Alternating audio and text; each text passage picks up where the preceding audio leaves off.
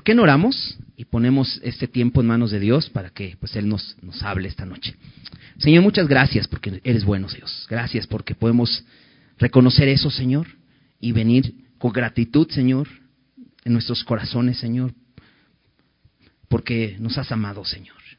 Y es la razón por la que estamos aquí, Señor, porque tú diste tu vida por nosotros, nos diste una salvación muy grande, Señor, que no podíamos nosotros obtener absolutamente con nada, Señor, pero tú que eres rico en misericordia y con ese gran amor con que nos amaste, nos diste vida, Señor. Y hoy estamos aquí delante de ti, vivos, dispuestos a escucharte y a conocerte, Señor. Queremos abrir nuestro corazón, queremos abrir nuestros oídos, queremos abrir nuestros ojos a, a lo que está escrito en tu palabra, Señor. Y que hoy, pues, iluminen nuestras vidas, Señor.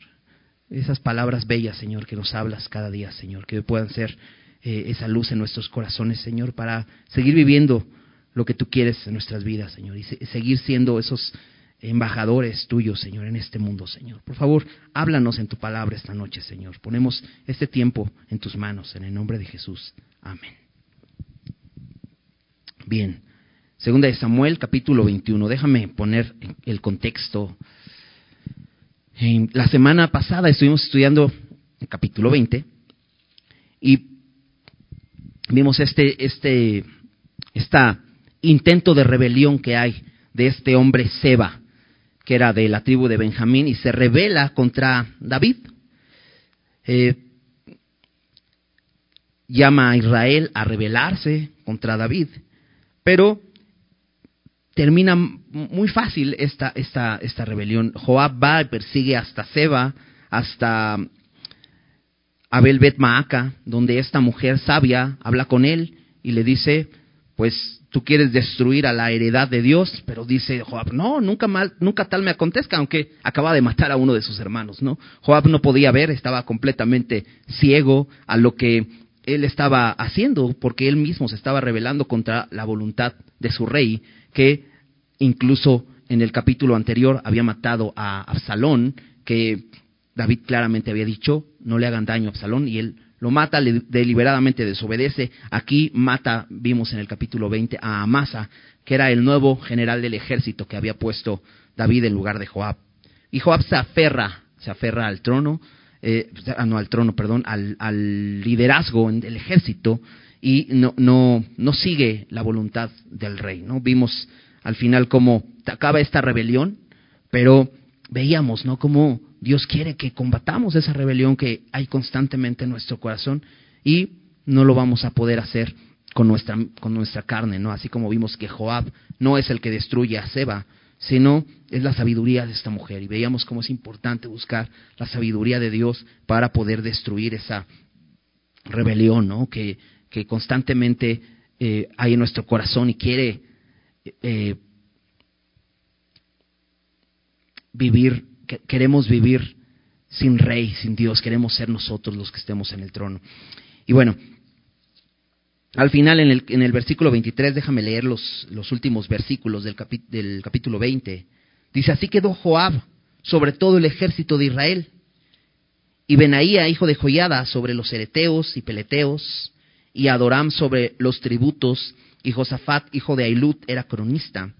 Seba era escriba y Sadoc y Abiatar sacerdotes. E Ira Jaireo fue también sacerdote de David. Y aquí simplemente eh, nos dice cómo queda establecido nuevamente el trono, ya David está nuevamente reinando sobre todo Israel en Jerusalén y queda establecido el, gabinete de David. Y aquí nos, nos pone a Joab como general del ejército a, eh, en contra de la voluntad de David. Y es, es interesante, en el capítulo 23, en el versículo, a partir del versículo 8, de hecho, si ves ahí en el, en el título, habla de los valientes de David. Y es interesante que durante estos, eh, bueno, eh, sí, durante esta lista que puedes leer, vas a ver que no encuentras a Joab. Y eso es interesante porque Joab, a pesar de ser un hombre importante en su gabinete, pero no está en la lista de los valientes de David. ¿Por qué? porque fue un hombre desobediente. Pero bueno, lo vamos a ver la siguiente, eh, bueno, cuando lleguemos al capítulo 23. Solo quería ponerte en contexto, porque ahora David ya está nuevamente en el trono como rey, Y entonces siguen ocurriendo situaciones que es importante que David atienda. Y la situación que vamos a, ver hoy es, el, es que hay una situación de hambruna en Israel. Y vamos a ver las causas y vamos a ver cómo aplica a nuestra vida eh, eh, esta, este pasaje. Entonces, si me acompañas, déjame leer el, pasaje hasta el versículo 14 para ver la historia completa de lo que sucede. Dice, hubo hambre en los días de David por tres años consecutivos.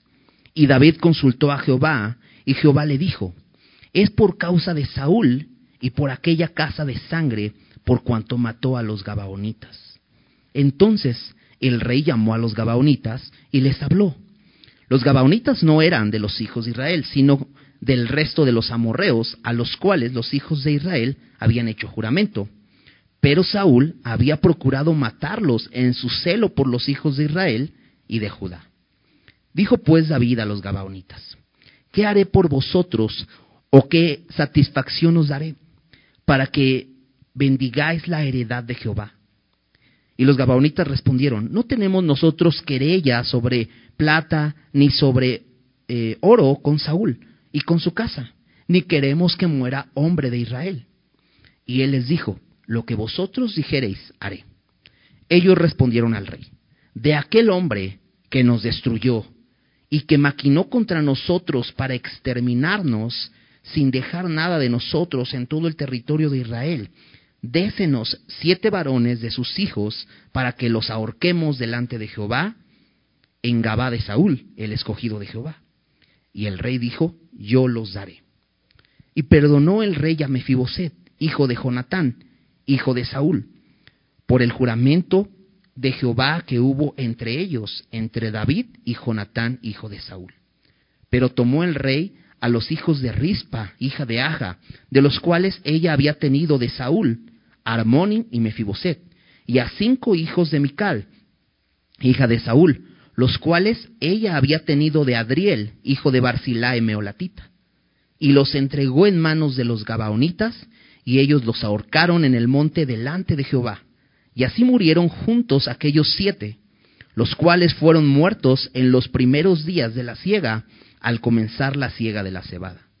Entonces Rispa, hija de Aja, tomó una tela de silicio y la tendió para sí sobre el peñasco, desde el principio de la siega hasta que llovió sobre ellos agua del cielo. Y no dejó que ninguna ave del cielo se posase sobre ellos de día, ni fieras del campo de noche. Y fue dicho a David lo que hacía Rispa, hija de Aja, concubina de Saúl.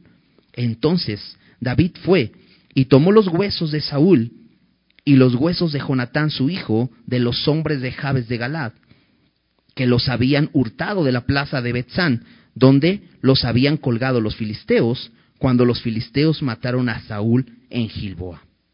E hizo llevar de allí los huesos de Saúl y los huesos de Jonatán, su hijo, y recogieron también los huesos de los ahorcados. Y sepultaron los huesos de Saúl y los de su hijo Jonatán en tierra de Benjamín, en Sela, en el sepulcro de Cis, su padre, e hicieron todo lo que el rey había mandado, y Dios fue propicio a la tierra después de esto.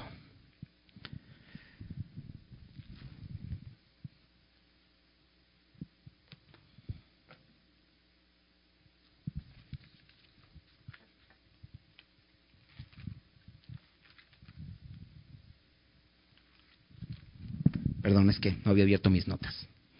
Ok. ¿Qué, historia? Dice el versículo 1 que en los días de David, nuevamente David en el reino, hubo hambre. Y esta, esta hambre ocurrió por tres años consecutivos. Y entonces dice que David consulta a Dios y Dios le dice la causa del hambre, ¿no? Esto es interesante porque David no consulta a Dios hasta el tercer año. Y dices, pues ¿por qué aguantar tanto? ¿no? Y muchas veces puede ser que estemos pasando en nuestra vida por un tiempo de sequía, un tiempo de hambre, ¿no? y no sabemos por qué. ¿no? De hecho, las cosas que suceden a nuestro, alrededor tienen una razón y un porqué. ¿no? Pero Dios tiene la razón. Dios, Dios tiene la respuesta a eso, ¿no? No sé si te has preguntado eh, en, medio de esta pandemia, ¿no? porque curiosamente ha pasado dos años o más de dos años que inició esta pandemia. No sé si te has preguntado por qué. Hace algunos años atrás hubo otra pandemia, recuerdas, ¿no? La, influenza.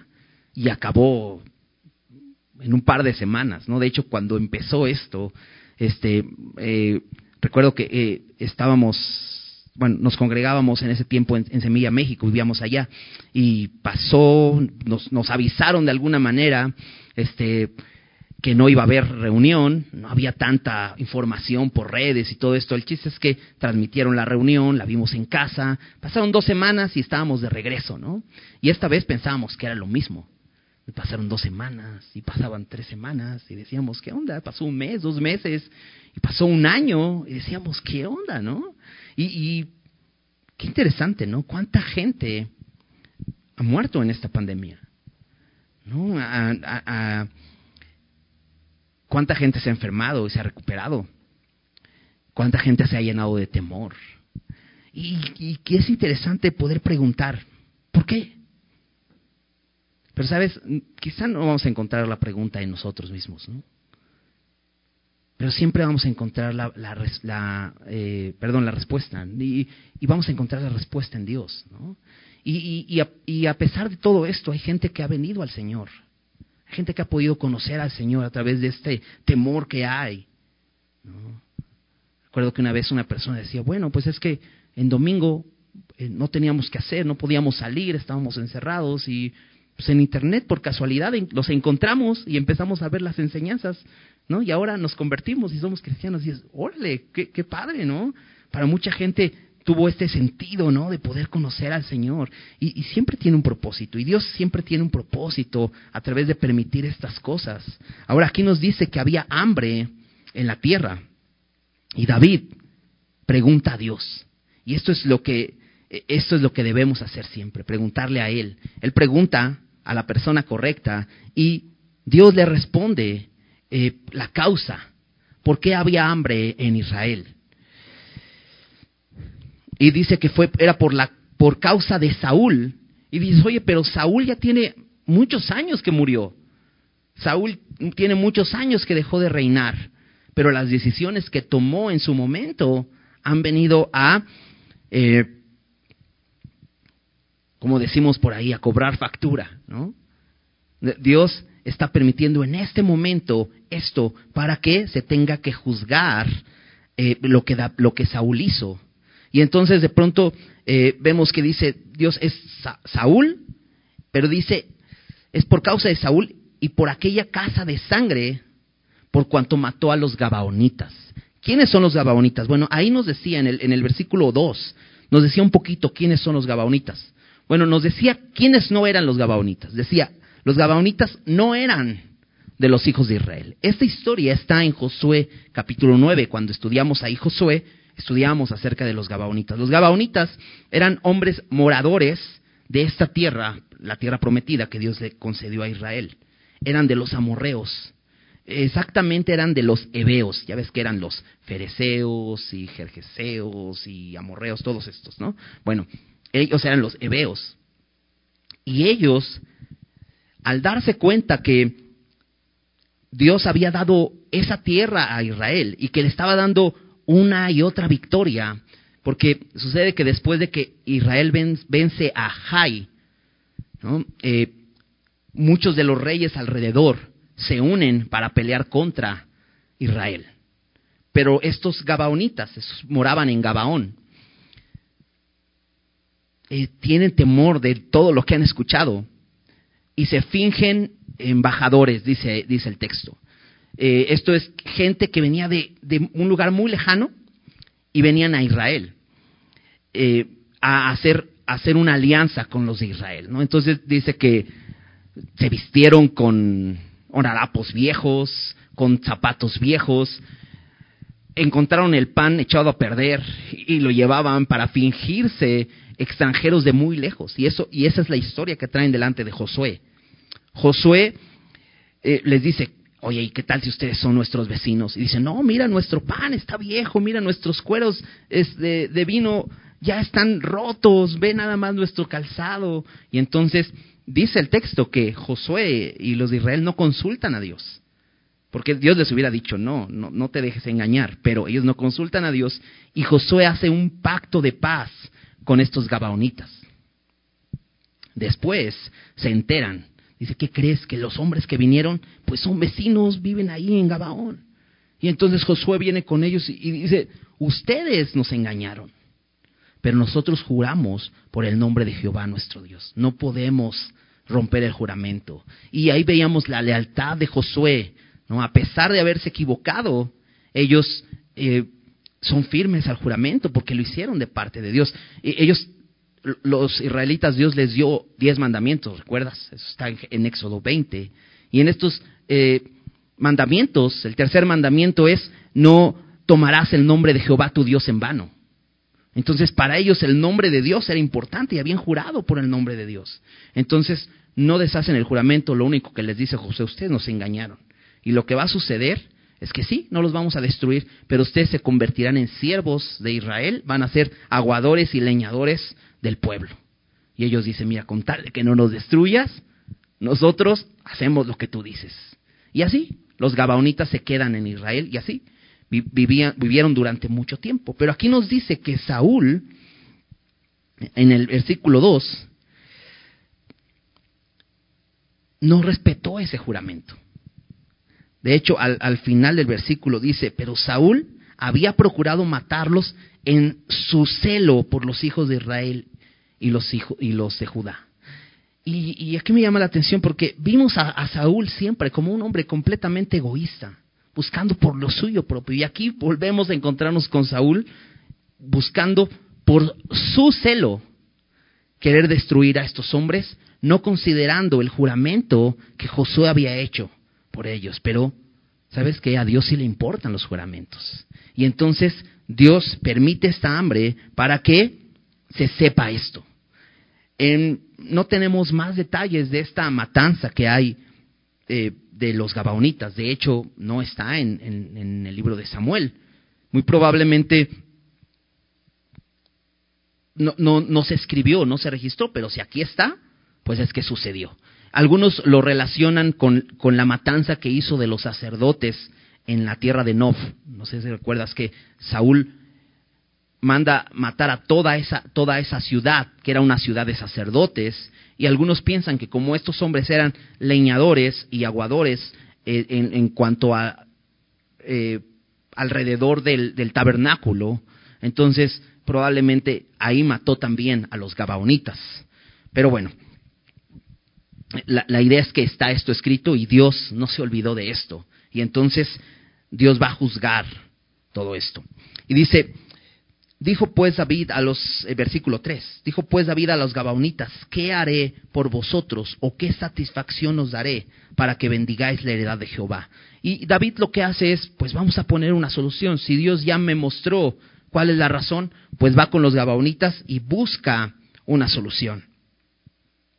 Y los gabaonitas les dice, pues mira, nosotros no queremos oro o plata de Saúl, no, estamos buscando eso. Eh, hasta eso los gabaonitas como que entendían todo lo que sucedía, no querían hacer una guerra. De hecho dice, no queremos que muera nadie de Israel. Ellos no querían levantar una guerra en ese momento contra Israel, pero ellos piden solamente que se juzgue aquel que atentó contra ellos. En el versículo 5 dice, de aquel hombre que nos destruyó y que maquinó contra nosotros para exterminarnos, dice, désenos siete varones de los hijos, eh, de sus hijos, para que los ahorquemos delante de Jehová. Esto no era como simplemente una venganza en particular, sino así como Dios estaba permitiendo esta hambruna, ellos sabían que este juicio debía ser delante de Dios, no es no es simplemente que ellos tratar de saciar su sed de venganza, sino más bien sabían que esto era lo justo y lo iban a hacer delante de Dios. Entonces, David le dice, ok, yo se los daré. Y nos menciona en el versículo 7, y esto es interesante porque dice, perdonó el rey a Mefiboset. ¿Quién era Mefiboset? el hijo de Jonatán. Lo vimos en el capítulo 9, como David, buscando hacer misericordia a la casa de Saúl, se entera que Mefiboset, el hijo de Jonatán, está vivo, aunque está lisiado de los pies, y él lo trae a su casa y lo sienta a su mesa como uno de los hijos del rey para que coma a su mesa. Lo vimos, esta bella historia, ¿no? De, del rey teniendo misericordia con alguien que merecía la muerte. Pero aquí nos vuelve a, repetir que perdonó el rey a Mefiboset, porque Mefiboset era de la casa de Saúl. Entonces, él era un candidato para morir, para ser ofrecido como estos siete hombres que están pidiendo los gabaonitas. Pero dice que perdonó el rey a Mefiboset y nos dice la razón, por el juramento de Jehová que hubo entre ellos. Jonatán y David delante de Dios habían hecho un juramento. Y como te decía, a Dios les, le importa los juramentos, las promesas que hacemos. Y David respeta eso. A diferencia de Saúl, que no respetó el juramento que Josué hizo con los Gabaonitas, David sí respeta el juramento que hicieron entre él y Jonatán y perdona la vida de Mefiboset. Y nos menciona a quién entrega. ¿Quiénes son estos siete? Primero nos dice que a dos hijos de Rispa, hija de Aja.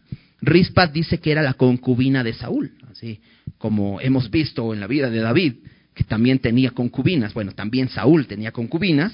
Y dos de sus hijos, uno llamado Armoni y otro llamado Mefiboset. No es el mismo Mefiboset, es, otro Mefiboset, era Mefiboset, el tío de Mefiboset, ¿no? Este, toma a estos dos hijos de Saúl y dice que también toma a cinco hijos de Mical, hija de Saúl. Y entonces puedes preguntar, oye, ¿Mical no era la esposa de David? Pero déjame regresar a unos, unos capítulos atrás, en el capítulo me parece que capítulo 6 o el capítulo 8, déjame checar. Capítulo 6, versículo 23, dice, y Mical, hija de Saúl, nunca tuvo hijos hasta el día de su muerte. Entonces, ¿de quién está hablando aquí? Bueno, nos da más información porque dice cinco hijos de Mical, hija de Saúl, los cuales ella había tenido de Adriel, hijo de Barzilai, meolatita. Realmente esta no es Mical, sino se está refiriendo a Merab. Saúl tuvo dos hijas con su esposa. Su esposa de Saúl se llama Ainoam. Y tuvo dos hijas y tres hijos, entre ellos Jonatán. Pero sus dos hijas fueron Merab y Mical. ¿Recuerdas al principio cuando, cuando David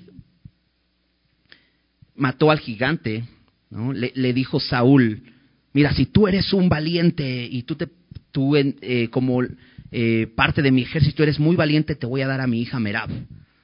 Y entonces, pues, eh, David decía, ¿cómo voy a ser este yerno del rey?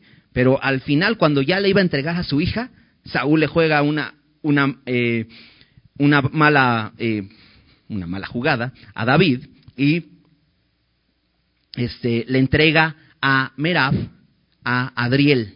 Esto, lo, esto está en Primera de Samuel capítulo 18, déjame ir allá rápido, nada más para recordar quién es Merab y ver quiénes son estos hijos. En el versículo 19 dice, y llegando el tiempo en que Merab, hija de Saúl, se había de dar a David, fue dada por mujer a Adriel Meolatita. Entonces ya sabemos de quién realmente eran estos hijos. Mical no tuvo hijos, Merab fue la que tuvo cinco hijos, y aquí estos cinco hijos son entregados a los eh, Gabaonitas. Y dice versículo 9, y los entregó en manos de los Gabaonitas, y ellos los ahorcaron en el monte.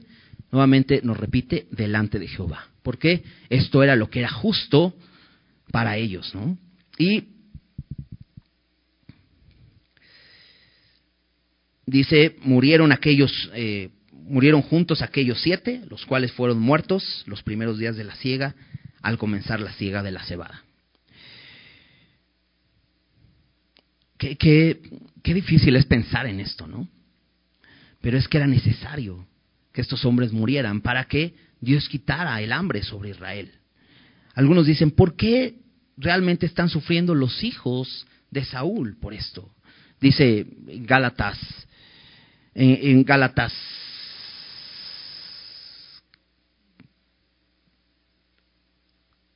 6, Gálatas 6, 7 dice que Dios no puede ser burlado. ¿no? Todo lo que el hombre sembrar, ese también segará. El que siembra para, la, para su carne, de la carne segará corrupción. Y muchas veces los que pagan son los hijos, aunque podríamos decir, oye, pero pues los hijos sí tienen la culpa. Pero fíjate en el versículo 1 que decía, Dios, es por Saúl y por aquella casa de sangre. Y esto está hablando de la familia de Saúl.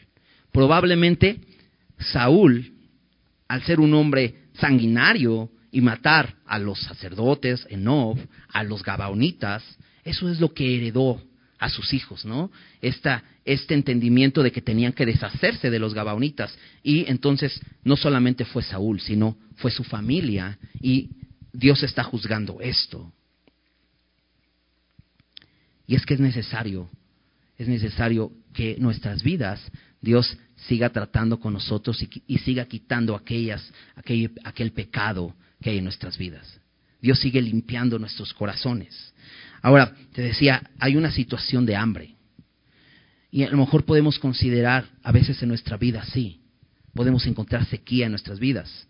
Porque si hay hambre, es a causa de la sequía. Y ahorita vamos a ver lo que Dios produce después de aceptar este pago eh, por esto que había hecho Saúl. Dios produce lluvia para que vuelva a haber comida en Israel. Y, podemos encontrar de pronto nuestras vidas así, ¿no? Sin fruto, sin alimento, una sequía en nuestras vidas. Y es bueno preguntar al Señor, ¿por qué? ¿Por qué leo tu palabra y ya no te escucho como antes? ¿Por qué de pronto cuando tengo que amar, lo único que quiero es odiar? ¿Por qué me cuesta tanto trabajo perdonar? Y todas estas cosas que empiezan a ver, ¿no? Empezamos a encontrar esas, obras de la carne en nuestra vida y vemos, no hay fruto en mi vida. Hay hambre. ¿Por qué hay hambre? Y podemos preguntarle al Señor. Quizá sea algo que Dios te ha dicho que hagas y lo has estado ignorando. No has estado obedeciendo. Y entonces Dios no te da una instrucción nueva porque no puedes obedecer la instrucción que ya te ha dado. Quizá sea alguna promesa que hiciste que has menospreciado y que no estás cumpliendo, como en el caso de Saúl que está menospreciando ese juramento que había con estos gabaonitas. Quizás sea que no has permitido que Dios acabe con aquel pecado que hay en tu vida.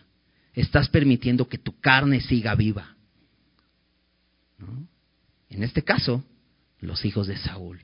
Esta familia, ¿recuerdas? Veíamos a Saúl como la carne. Aquel, aquel hombre que fue pedido por el pueblo de Israel para ser un, un rey conforme al corazón del pueblo. Pero Dios les proveyó un, un rey conforme a su corazón, David. Pero a veces no permitimos que Dios destruya todo eso y nos aferramos a nuestro pecado. Y es bueno examinar nuestro corazón y preguntar al Señor, ¿por qué es que no te escucho? ¿Por qué es que hay sequía en mi vida? Y Dios te lo va a decir. En, el Salmo 139, David escribió este Salmo, Salmo 139, los últimos versículos, versículos 23 y 24, David escribe, examíname, oh Dios, y conoce mi corazón. Es, méteme a tu laboratorio y pásame por eh, el microscopio, hazme un examen, tú que todo lo puedes ver, porque a veces somos ciegos nosotros mismos. David decía también, ¿quién podrá, entender sus propios errores? Dice, líbrame de los que me son ocultos. Pero en este salmo dice, examíname, oh Dios, y conoce mi corazón. ¿Recuerdas que en, en, Jeremías dice que el corazón es engañoso y perverso más que todas las cosas? ¿Quién lo conocerá? Y aquí David dice, conoce mi corazón, examíname y conoce mi corazón. Dice, pruébame y conoce mis pensamientos. Y ve si hay en ellos camino de perversidad y guíame en el camino eterno. esa es una buena petición. Pedirle al Señor, Señor, examíname con tu palabra, con esa espada de dos filos que penetra y que llega hasta lo profundo. Examina mi vida y transfórmame. Eso lo necesitamos porque realmente puede ser que esa sequía que ves en tu vida dependa de ello. Y entonces cuando Dios examina tu corazón, y te muestra aquellas cosas, tienes que venir y ponerte de acuerdo con Él. y decir, Señor, perdóname.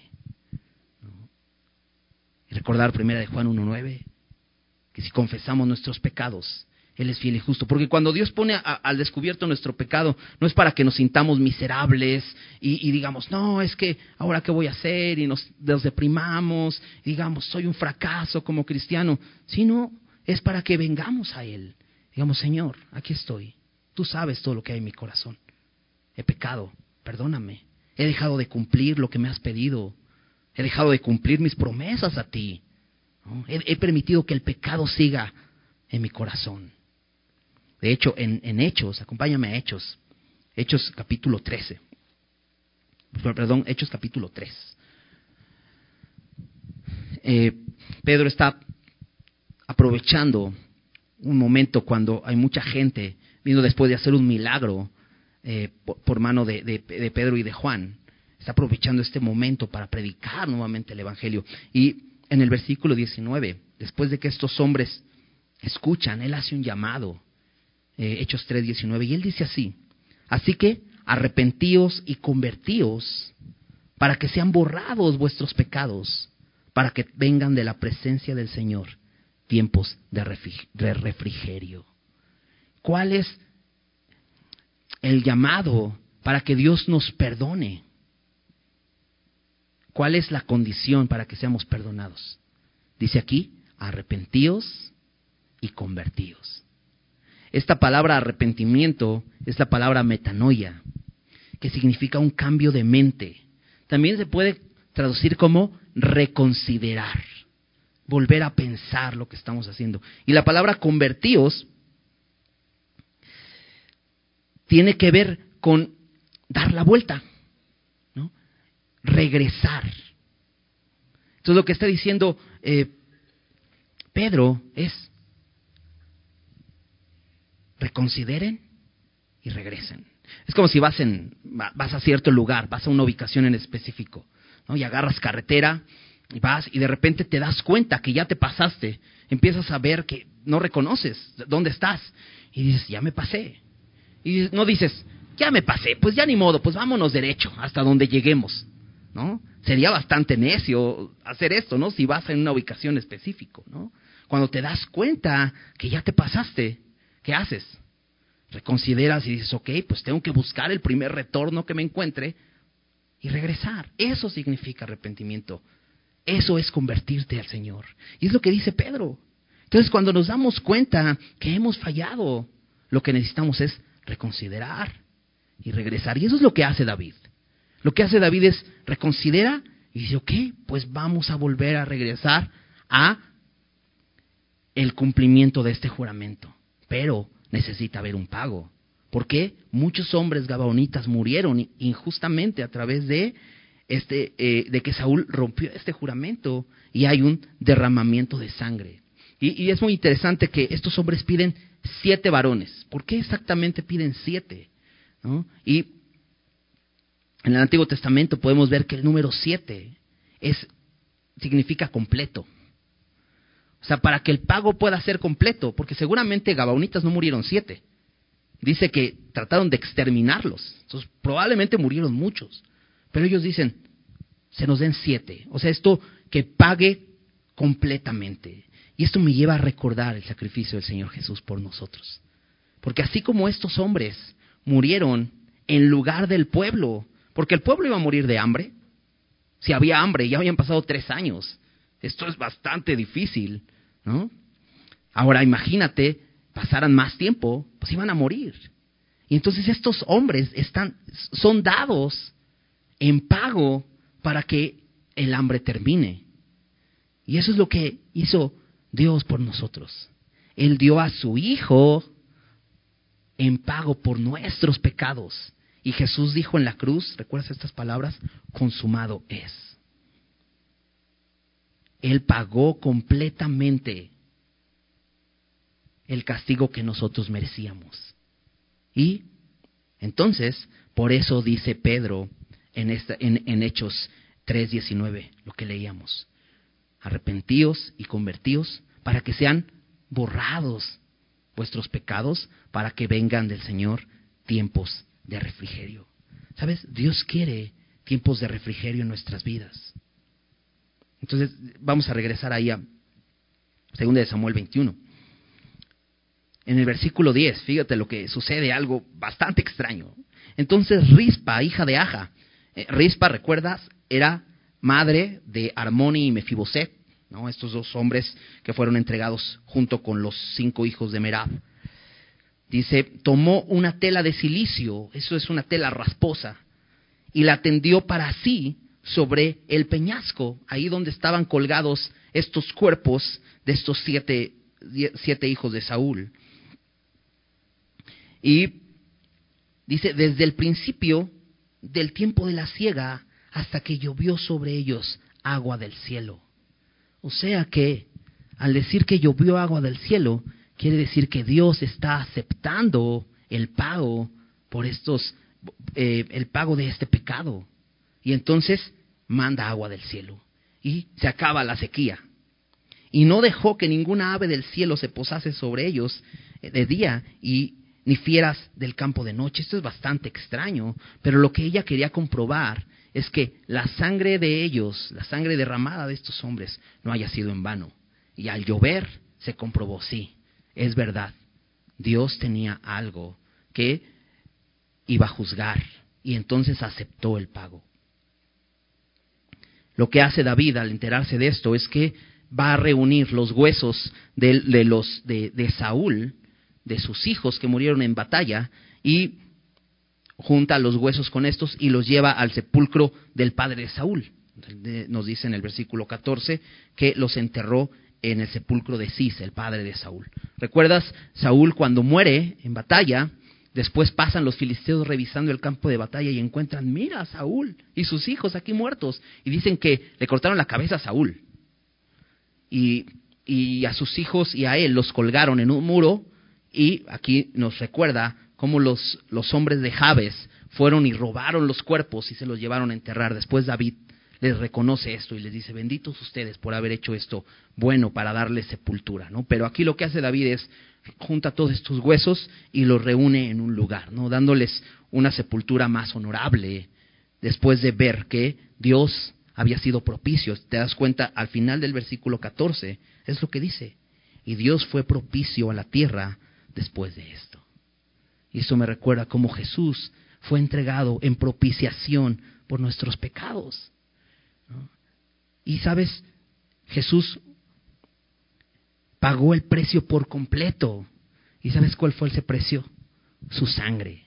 De hecho, estos hombres de, de Gabaón, los Gabaonitas, le, dijeron a, a, David, nosotros no queremos dinero, nosotros no queremos oro o plata de la casa de Saúl, sino siete de sus hijos porque era necesario, la paga del pecado es muerte. Era necesario que así se pagara. Y esto me recuerda lo que dice Primera de Pedro 18. Acompáñame, Primera de Pedro, capítulo, eh, perdón, Primera de Pedro 1, versículo 18 y 19. Pedro dice, sabiendo que fuisteis rescatados de vuestra vana manera de vivir, la cual recibisteis de vuestros padres, no con cosas corruptibles como oro o plata, sino con la sangre preciosa de Cristo, como de un cordero sin mancha y sin contaminación. Así que el sacrificio por nosotros fue pagado con sangre. Y recuerdas Jesús dijo, esta es la sangre del nuevo pacto. Ahora podemos tener una comunión con él por medio de su sangre. Porque Dios no quiere que vivamos con hambre. De hecho, Jesús dijo, yo he venido para que tengan vida y la tengan en abundancia. Dijo, si alguien tiene sed, venga a mí y beba, y de su interior correrán ríos de agua viva. Él dijo, yo soy el pan de vida, el que a mí viene nunca tendrá hambre, y quien me cree no tendrá sed jamás. Porque, ¿sabes? Dios no quiere que seamos cristianos que sobreviven, así como estaba el pueblo de Israel sobreviviendo con hambre. Dios nos ha dado todo lo que necesitamos en Cristo. Dios cumple sus promesas. A diferencia de nosotros, que muchas veces fallamos al cumplir nuestras promesas. Déjame, déjame recordarte un poco acerca de esto. ¿no? Te decía, muchas veces puede ser que le hemos prometido algo al Señor y no lo estamos cumpliendo. Y entonces Dios honra cuando nosotros cumplimos nuestras promesas. Pero en el libro de Eclesiastés, eh, eh, Salomón, que, es el probable escritor de Eclesiastés, él dice, mejor no prometas, ¿no? Si no vas a cumplir. Déjame, déjame leértelo eh, en, una versión sencilla. Reina Valera, pero Reina Valera contemporánea. Déjame leerte ahí en Eclesiastés 5, del 1 al 7. Déjame leerte cómo dice ahí. Dice, cuando vayas a la casa de Dios, refrena tus pasos en vez de acercarte para ofrecer el sacrificio de gente necia, que no sabe que hace mal. Acércate para oír. No permitas que tu boca ni tu corazón se apresuren a decir nada delante de Dios, porque Dios está en el cielo y tú en la tierra. Por lo tanto, habla lo menos que puedas. Eso me recuerda un poco lo que dice Santiago, todo hombre sea pronto para oír y tardo para hablar. Estar más atentos para escuchar lo que Dios quiere decirnos que para prometer. Fíjate lo que sigue diciendo. Porque si te preocupas mucho, tienes pesadillas. Y si hablas mucho, dices tonterías. Cuando le hagas una promesa a Dios, no tardes en cumplírsela, porque a Dios no le agrada la gente necia. Cumple lo que prometas, porque es mejor que no prometas y no que prometas y no cumplas. No permitas que tus labios te hagan pecar, ni digas delante del ángel que lo hiciste por ignorancia. ¿Para qué provocar que Dios se enoje por tus palabras y destruya todo lo que has hecho? ¿Te das cuenta cómo esta hambre era de parte de Él? ¿Por qué? Porque no se estaba cumpliendo lo que se había prometido. Dice, tú debes temer a Dios, porque cuando los sueños aumentan, también aumentan las palabras huecas. Entonces, aquí en Eclesiastés podemos ver, pues mejor no prometas, si no vas a cumplirlo. Pero si has prometido, dice aquí, cumple lo que prometes, ¿no? Porque Dios no se agrada de los necios. Es una necedad no cumplir nuestras promesas. Y, ¿sabes? Dios cumple sus promesas. Dios no falla. Y creo que es el cumplir nuestras promesas debe ser así como nuestro amor a Dios es. Nosotros le amamos a Él porque Él nos amó primero. Así nosotros podemos ser fieles a Él porque Él nos amó, porque Él ha sido fiel a sus promesas. Déjame leer un versículo acerca de esto. Hebreos, Hebreos capítulo 6.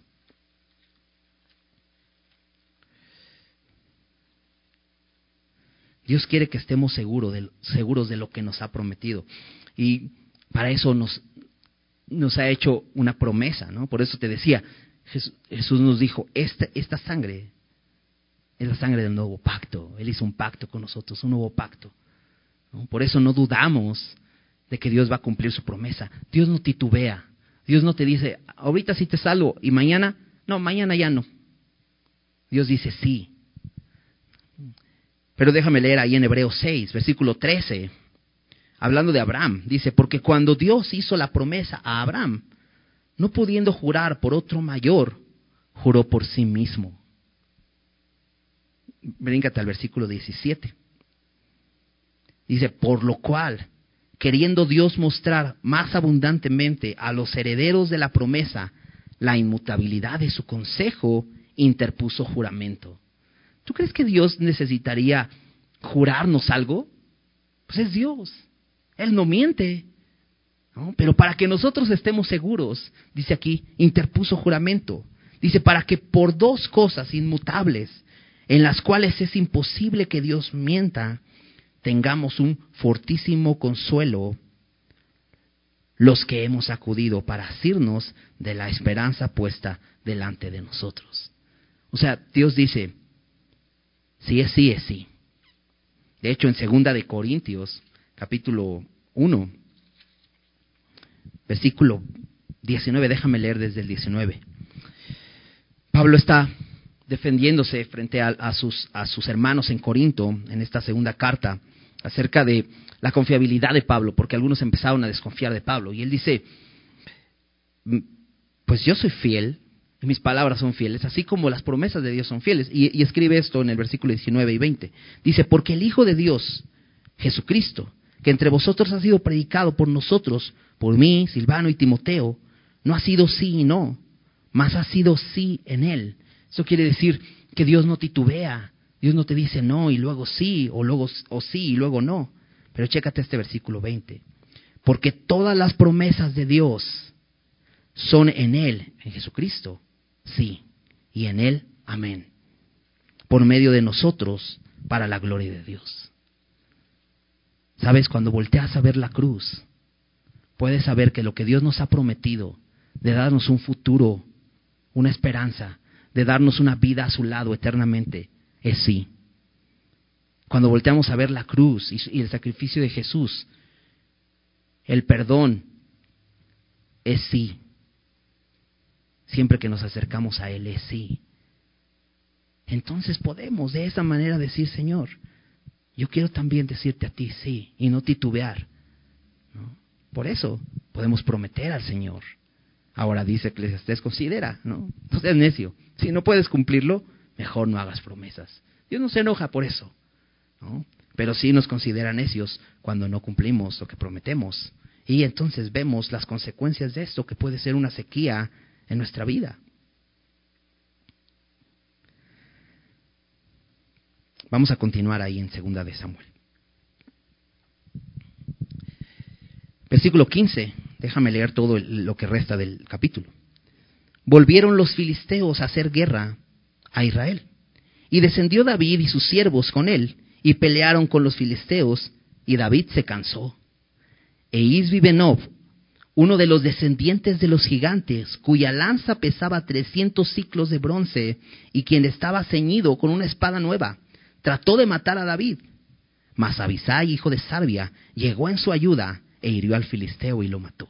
Entonces los hombres de David le juraron diciendo, Nunca más de aquí en adelante saldrás con nosotros a la batalla, no sea que apagues la lámpara de Israel.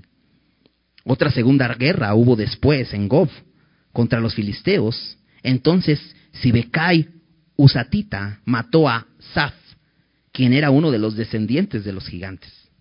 Hubo una tercera guerra en Gob contra los filisteos, en la cual el Hanán, hijo de Jare Orejim de Belén, mató a Goliat Geteo, el asta de cuya lanza era como el de el rodillo de un telar. Después hubo otra guerra en Gat, donde había un hombre de gran estatura, el cual tenía doce dedos en las manos y otros doce en los pies, veinticuatro por todos, y también era descendiente de los gigantes. Este desafió a Israel y lo mató Jonatán, hijo de Simea, hermano de David. Estos cuatro eran descendientes de los gigantes en Gad, los cuales cayeron por mano de David y por mano de sus siervos. Y dices, ¿qué tiene que ver ¿no? lo que estamos viendo en este capítulo con, con, esta aplicación de venir a Él y encontrarle Él este, esta lluvia a nuestras vidas para eh, que demos fruto? para que no vivamos sequías en nuestra vida y no haya hambre en nuestra vida. De pronto nos vuelve a introducir a las guerras. ¿no? Y, si, y, si te das cuenta, dice, volvió a haber guerra. Y luego hubo una segunda guerra. ¿no? Y estamos asustados porque dices, oye, la segunda guerra mundial. Y ya viene la tercera guerra mundial. Bueno, mira, Israel tuvo simplemente en estos poquitos pasajes cuatro guerras. ¿no? Y este y todas las guerras anteriores. Y sabes, esta vida es vida de guerras. Pero nosotros como creyentes sabemos que estamos peleando una guerra espiritual. ¿Y sabes cuándo va a acabar? Cuando estemos en su presencia. Toda nuestra vida vamos a tener que pelear. Y dices, ¿qué onda? David ya vivió muchas guerras, ya vivió rebeliones, y ahora sigue habiendo guerras. Y ahora estos hombres filisteos, ¿no? Un, enemigo duro de matar. Porque otra vez los filisteos. Pero no cualquier filisteo, sino nuevamente gigantes. ¿Recuerdas que cuando conocimos a David es cuando había la amenaza a Israel de un hombre gigante? De hecho, que menciona nuevamente su nombre aquí, Goliat. Un Goliat geteo, o sea, esto quiere decir que era de Gat, Y dices, pues no, David lo había matado, ¿por qué? ¿Revivió? ¿Qué pasó con Goliat? Bueno, este es el hijo de Goliat, o sea, Goliat Junior, ¿no? Pero era un grandote igual que, que, que Goliat. Y vuelve a venir guerra. Y de pronto dice que David se cansó. Y ya habíamos visto, han pasado muchos años. Ya no es el jovencito de 16 años con todo el vigor, sino ya es, es un David anciano. Pero aún así sabe que debe pelear. Y sale a pelear, pero se cansa. Y sabes, aún los guerreros más experimentados se cansan. Tengamos cuidado. A veces sentimos que podemos y que somos tan experimentados que podemos solos. Pero me encanta porque al, al alcanzarse David, dice que este hombre, Isbibenov, un descendiente de los gigantes, quería matar a David. Pero ahí sale en su ayuda Abisai, dice versículo 17, más Abisai, hijo de Sarbia, llegó en su ayuda. ¿Y sabes qué necesitamos cuando nos debilitamos? Ayuda. ¿Y sabes cuánto necesitamos del cuerpo de Cristo? ¿Cuánto necesitamos de la iglesia? ¿No? Aquel que está peleando solo está en peligro. Porque puedes cansarte. Y sabes, eres presa fácil. Necesitamos del cuerpo de Cristo. Chicos, es tan importante congregarnos. Es tan importante estar juntos, permanecer. ¿Por qué? porque somos presa fácil del enemigo y una y otra guerra se levanta y necesitamos estar juntos. Dice Eclesiastés, hay del solo que no haya quien lo levante. Gálatas, Gálatas 6.2 dice, sobrellevad los unos las cargas de los otros y cumplid así la ley de Cristo. Necesitamos los unos de los otros. Necesitamos estar juntos. No pelees tus batallas solo. Por eso los discipulados son tan buenos, ¿no? Porque conoces hermanos que muchas veces que estás discipulando sabes de lo que te hablo, ¿no? Cuando compartimos nuestro, lo que Dios nos ha hablado en la semana, ¿no? Y, y cómo enfrentamos batallas y dices, Dios me habló esto y justamente enfrenté esto y entonces dices, órale, también Él está batallando como yo y eres edificado y eres ayudado para poder enfrentar al enemigo. ¿Sabes? David, aunque era un guerrero experimentado y que tenía este renombre de haber matado a un gigante, aquí se cansó y tuvo quien lo ayudara. Y aquí está, Abisai sale y mata a este gigante. Y le dicen a David, llegó el momento en que no vas a tener que pelear. ¿Sabes? Va a llegar un momento en que ya no pelearemos. Y esto cuando estemos frente al Señor. Por eso Pablo en, en 2 Timoteo 4.7 dice, eh, peleado la buena batalla, he acabado la carrera, he guardado la fe. Dice, por lo cual me está guardada la corona de justicia. Llegó, el momento en que Pablo dice, ya acabé. Llegará un momento en que nosotros, así como, como David o, como, o como eh, Pablo, tengamos que dejar de pelear. Pero mientras estamos en esta vida, vamos a seguir peleando la batalla. Luego nos, muestra otra segunda guerra y vemos a este hombre Sibekai, que mata a este descendiente de los gigantes llamado Saf en el versículo 18. Luego vemos a El Hanán también matando a, al hijo de Goliat, a Goliat Junior. Y, nos muestra eh, lo grande y lo fuerte que era este hombre, pero simplemente lo mata. Y luego vemos a este otro, ¿no? Hasta deforme, ¿no? Porque dice que tenía 24 dedos. O sea, era impresionante y dice que era de gran estatura, pero lo mata Jonatán, el sobrino de David. Dos sobrinos de David peleando ahí y matando a los gigantes. ¿Sabes? Tenían un gran ejemplo de un hombre de fe. David fue un hombre de fe. ¿Sabes por qué David mató al gigante Goliat? porque él iba en el nombre de Jehová de los ejércitos, ¿recuerdas? Eso aprendieron estos hombres. ¿no? A veces podemos, en estas cosas que no hemos rendido al Señor, te decía, a veces tenemos sequía en nuestra vida porque no estamos haciendo lo que Dios nos dijo, lo que Dios nos ha dicho, O a veces no estamos eh, cumpliendo las promesas que le hemos hecho. O estamos permitiendo que nuestra carne siga viva. Podemos decir, oye Señor, es que es tan difícil lo que me estás pidiendo. Probablemente Dios está diciendo, tienes que dejar esa vida que estás llevando. Veíamos algunas cosas la semana pasada en, en Colosenses 3. Y decía, ¿no? Tienes que, tienes que hacer morir, tienes que destruir lo terrenal, ¿no? Y mencionaba fornicación, impureza, pasiones desordenadas. Y Dios está diciendo, tienes que acabar con la fornicación. Tienes que dejar esa relación. Tienes que eh, dejar esas cosas que estás haciendo, ¿no? Tienes que terminar con las malas palabras. Tienes que acabar con el enojo. Y de pronto podemos decir, Señor, es que es tan difícil. Lo que me estás pidiendo es imposible. Es como enfrentarme a un gigante. Y yo no soy David para matar a un gigante. Bueno, no es David quizá, pero ahí está. Puedes seguir el ejemplo de David, por fe, por fe. Y entonces puedes destruir aquellos gigantes en tu vida, aquellos enemigos que constantemente quieren destruirte y te hacen guerra. Puedes simplemente matarlos por la fe ¿Qué tienes que, tienes que hacer? ¿Qué tenemos que hacer? Reconsiderar y regresar. Es lo que decía Pedro. Arrepentíos y convertíos. Si Dios te está mostrando y si Dios te está recordando algo que has dejado de hacer, algo que no estás cumpliendo, quizá pecado que estás permitiendo, reconsidera. Reconsidera y regresa. Dile al Señor, examíname y ponte de, ponte de acuerdo con Él. No vivas en sequía, no vivas en hambre. Dios no quiere que vivamos así. Dios quiere que vivamos una vida plena y abundante. Él nos ha concedido eso y podemos venir delante de Él. Jesús dijo en Mateo 11, 28, venid a mí todos los que estáis trabajados y cargados, que yo os haré descansar.